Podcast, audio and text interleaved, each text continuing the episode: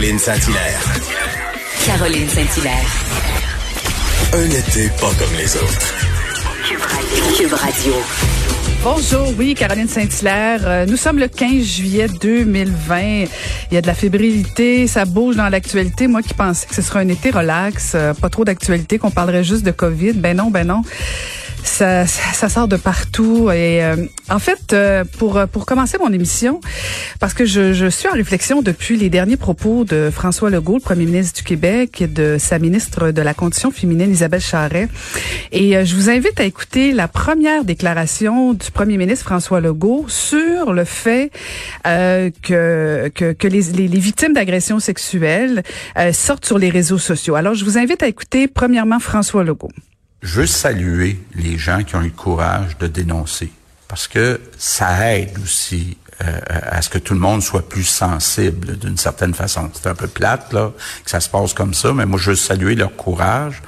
Puis entre autres, euh, Simon Jolin Barrette, ministre de la Justice, est en train de voir comment on peut euh, que ça soit moins difficile pour les victimes d'être capable, là, quand il arrive un, un procès, etc., etc., de pas être obligé de tout revivre ça pendant des semaines et, et, des semaines. On salue l'empathie du premier ministre du Québec quand même, qui, euh, qui avoue que le système judiciaire, de toute évidence, répond pas bien aux victimes. Et euh, je vais éviter là, la, la, la, la déclaration d'Isabelle Charret, mais elle, contrairement au premier ministre, elle disait qu'elle souhaitait des interventions directement au, euh, dans, dans, le système judiciaire. Mais là où ça m'a invité à la réflexion, c'est un peu suite à l'article, à la chronique de Richard Martineau, mon collègue dans le Journal de Montréal. Et je suis allée fouiller avec, bien sûr, la formidable équipe de recherche de Cube Radio, dont Alexandre Moranville-Ouellet. Et euh, j'ai trouvé, ben j'ai trouvé je m'attribue euh, je m'attribue cette recherche là. On a trouvé en fait une déclaration de, du premier ministre euh, Legault euh, sur je sais pas si vous vous souvenez, il y avait un article était sorti dans, dans, le journal de Montréal toujours avec le bureau d'enquête euh, sur une subvention de, de à Investissement Québec euh, d'Investissement Québec pardon à une entreprise détenue par Charles Sirois, Sirois pardon. Et euh, je vous invite à écouter la déclaration à cette époque du premier ministre du Québec. Je veux pas jouer à la victime là, je suis pas le premier à subir euh, ce genre euh, de, de traitement odieux je suis pas le premier.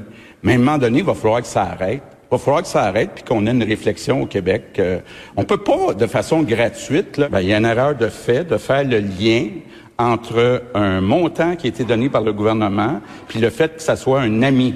Je veux dire, la personne qui écrit ça ou la personne qui a laissé passer ça dans le journal sait très bien ce qu'elle faisait. Et ça doit être moins le fun quand c'est nous autres qui est hein. Puis euh, probablement que Yves-François Blanchette se dit ça aussi ce matin. Euh, c'est jamais le fun.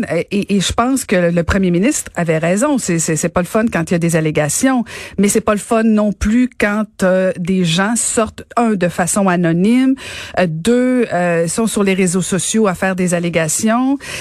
on comprend très bien et tout le monde s'entend pour dire que les victimes doivent être entendues. Mais moi, moi, ce que j'aurais souhaité, ce que j'aurais voulu, c'est que le premier ministre du Québec dise que ça n'a pas de bon sens et que oui, on va régler le problème. Il faut que les victimes soient entendues. Il faut que les victimes soient accompagnées. Il faut qu'elles soient crues.